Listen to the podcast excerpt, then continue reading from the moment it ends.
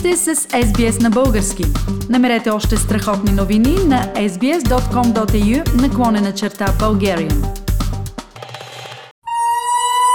SBS Radio. The many voices of one Australia.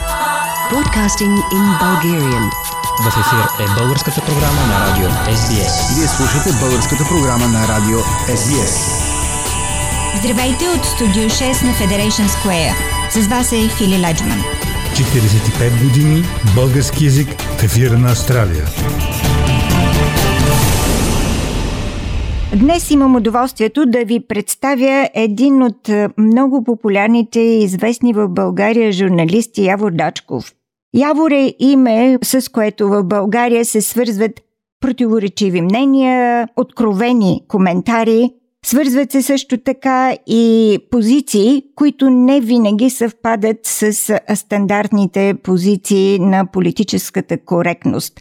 Но по този повод обаче искам да ви кажа, че Явор Дачков преди повече от 20 години беше политически коментатор за българската програма на радио SBS. И днес се свързвам с него по повод 45 годишнината на нашата програма. Здравей, Явор! Здравей, радвам се да се чуем отново след толкова време. Здравейте и на слушателите на вашето радио. Явор, Радио SBS те покани да бъдеш коментатор за българската програма в началото на 2000-та година. Спомняш ли си точно кога беше това и как стана? Помня, че беше точно началото на 2000-та година, може би докато още водех, може би, едно предаване по националната телевизия, ти ми се обади, покани ме да правим кореспонденции а, от София и от България. И аз с радост приех, защото за мен е общността извън България е много важна. От гледна точка, че България винаги живее в някакво разделение и тук в самата страна, а навън не сме от най-силната диаспора, така да се каже. И затова приех това с чест и с удоволствие, защото ми се струва, че колкото повече общуваме един с друг, толкова по-добре за нашата общност, където и да се намира тя. Явор, преди да тръгнем да обсъждаме какви теми тогава включвахме в програмата с теб, спомняш ли си, трудно ли ставаше сутрин за тези твои включвания по българската програма на радио SBS, защото тогава включванията бяха на живо, програмата течеше рано след обяд в Австралия, за теб трябва да е било сутрин доста рано. Точно така и имаше някои комични моменти, защото първо ставането рано не ми е било никога проблем, но да кажем, налагало се да пътуваме и в един момент ти се обаждаш и трябваше да спираме колата посред България, посред пътя. И аз а, излизах и кореспондент предавах какво да се прави, но имаше такива наистина симпатични а, моменти, които няма да забравя. И във всякакви ситуации, защото нали, нямахме точно определен фиксиран час, т.е знаеше се времето горе-долу, от до няколко 15-20 минути или нещо такова, но е имало моменти, в които съм търсил по-единено, по-тихо място, за да може да се чува, да се направи записа по-добре. И това са ми спомените. Едно спиране моментно с кола посред България в нищото, за да предавам за Австралия. Това ми е се запечатало в паметта. Явор, а имаш ли някакви спомени от това, кои събития тогава бяха на гребена на вълната, какви теми избираше да предаваш, да коментираш? Аз се държах по, строго по актуалните теми от седмицата, за да бъдат слушателите по-информирани и за да са в течение на това, което се случва в България. Тогава наистина беше краят на Иван Костовото управление, дойде царя с много големи надежди, с много големи обещания – аз бях много критичен тогава към а, неговото управление, заради което бях уволнен от националната телевизия. А, и си спомням, че се движихме по тези теми. След това вече дойдоха и темите предстоящите. Мисля, че ние спряхме да се сътрудничим през 2006 година, но 2007 година България влезе в Европейския съюз, така че част от темите бяха и подготовка за страната и в членството на Евросъюза, влизането в НАТО, и общо взето политическите а, неща от а, тогава, които до днес не са се променили, за съжаление, кой знае колко. Явор, би ли направил един паралел между България тогава, в началото на 2000-та година и България сега? Има ли напредък в политическата зрялост на страната, в международният и авторитет? А за съжаление не, има деградация според мен и това е много тъжно да се каже, защото тогава помня, че имахме големи надежди, а след царя върнаха се социалистите, заедно с него направиха тройна коалиция. След тях дойде неговия бодигард Бойко Борисов, който остана на власт 12 години. Мисля, че е един от най-дълго пребивавалите на този пост в новата история на България. И днес се повтаря това, което се случи преди 20 години с идването на Симеон. Имаше голям ентусиазъм около сегашното управление, Кирил Петков и Асен Василев, много надежди, промяна и така нататък. И само за 100 дни се видя, че те дори са по-зле от предишното управление, което трудно може някой да си представи. Поред мен, това е личното ми мнение. Но политически не. Политически има деградация, както и на обществения разговор, въобще и на публичния живот. Но ако човек е живел извън България и сега дойде, ще открие, че все пак, въпреки тези неща, тук може да се живее доста по-приятно и добре, отколкото на други места, които по-рано сме жадували да посетим като Западна Европа, от гледна точка на свободата. Тук мисля, че все пак продължава да е по-изолирано място от глобалния контекст, по-спокойно, без такива претенции и ако човек си намери работа и скромно, но прилично възнаграждение, може да живее доста добре. Така че има и положителни и отрицателни неща, но разбира се, за 20 години България се променила много и който твърди обратното, просто ще ви излъже. Очевидно е, има някакво развитие в някакви неща, в други има деградация.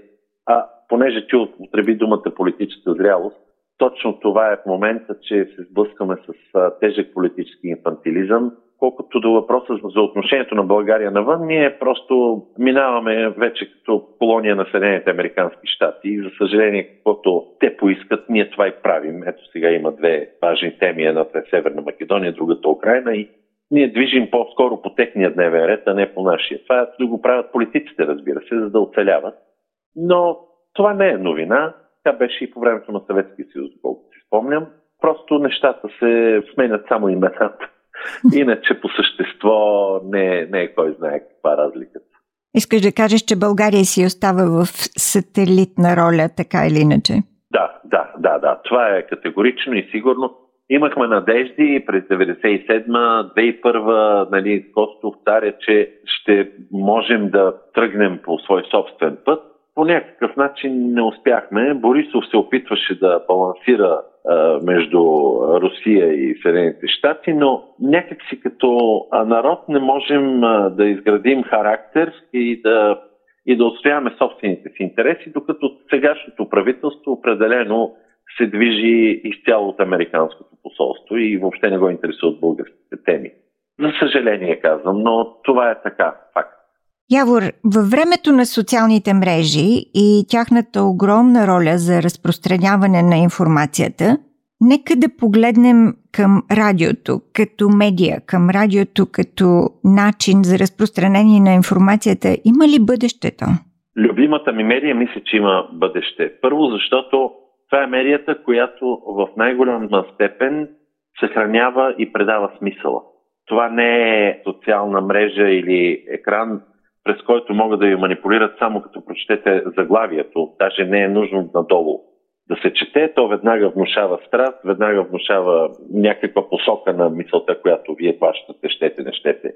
Не е телевизията, където образът е по-важен от всичко останало, как изглеждате, как е, хората гледат е, така визуално. Чак тогава започват да слушат е, смисъла, докато радиото е, запазва смисъл на думите, същината на човешкия разговор, което за мен винаги е било много важно и много точно. А за бъдещето съм сигурен, защото виждаме, че въпреки многообразието на медиите, все по-често те биват овладявани и това, че има 100 канала телевизионни или 1000 сайта, няма никакво значение, защото всичките повтарят едно и също съдържание, а манипулацията е много по-лесна, докато при радиото, при живия разговор, при срещата с живия човек, когато слушаш гласа му и най-вече думите, които той говори, с техния смисъл, тяхното съдържание, е лъч за надежда за пробив на, на истината или на, поне на альтернативни мнения, така да ги кажа. От тук вече неизбежно трябва да те попитам за следващото ниво на обобщение. Радиото е медия, която определено за сега има влияние, както ти подчерта, и има авторитет е, като такава, но можем ли да говорим в наше време за плурализъм на медиите? И следващия въпрос, който предполагаме свързан с този, а вътре в самата медия, каквато и да е тя, може ли да търсим плурализъм също? Ами да, това е важни и хубави въпроси. Аз помня комунистическата цензура, след това помня имаше в различни времена след 90-та година със всяка смена на управлението опит за цензура тук. Но днес твърдя, че България, специално България, е на едно от първите места по свобода на словото, нищо, че репортери без граници твърдят обратното. И това е, го казвам, защото следа какво става в Съединените щати и Западна Европа. Виждам а, как в Съединените щати уволняват журналисти само защото са си позволили да кажат, че има два пола, да кажат. Или да цитират източник, който а, не отърва на, на, на, на, на, на ръководство на Нью Йорк Таймс. Или да свиват под килима корупцията на, на Байден, да кажем. Това е Нью Йорк Таймс. Говорим за големи авторитетни медии на, на по 100-200 години. А за съжаление, плурализма а, от Запада избяга все повече а точно в страни периферни, като България, и това е хубаво, и според мен е позитивното тук, всеки може да каже и да пише каквото си иска. Сега няма да пробия в много големи медии, в централните телевизии, но така или иначе социалните мрежи и интернет ти позволяват да събираш неограничен брой публика или слушатели или зрители, стига да има какво да кажеш. Но като цяло мисля, че медийната среда е много по-влушена от дори от преди 10 години. Цензурата е абсолютно безобразна и тя се извършва по линия на политкоректността. Всичко, което в новия либерален свят е политкоректно, е закон и задължение. Обратното, альтернативното мнение веднага се заклеймява като опорка, като руска пропаганда или някаква друга пропаганда, преди това антиваксърска и прочие и а, дори не бива допускано. А, вече дори не се спазват старите правила за поне две гледни точки, когато има някакъв спор. И а, от тук и отговора на втория въпрос. Следва и самоцензурата, автоцензурата, която е много по-силна винаги била от самата цензура, защото журналистите започват да внимават, да се съобразяват с това, което казват и много пъти, дори не казват някакви по-безобитни неща от страх, че ще пострадат. И още нещо на Запад, ако изпаднеш от социалния живот, става страшно. Вие го знаете много по-добре от мен.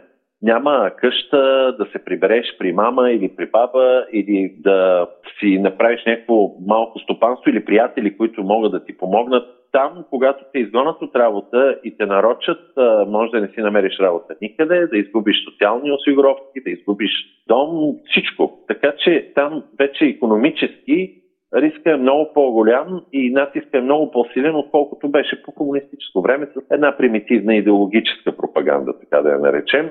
И тогава беше лесно, защото знаехме всичко, че това, което се говори официално е точно обратното на това, което е истина. Докато сега тази история се пробутва под формата на свобода на словото, плурализъм и прочее. И тук ще цитирам един приятел, който много прозорливо каза преди време, че в ерата на постистината истината се превръща в фалшива новина.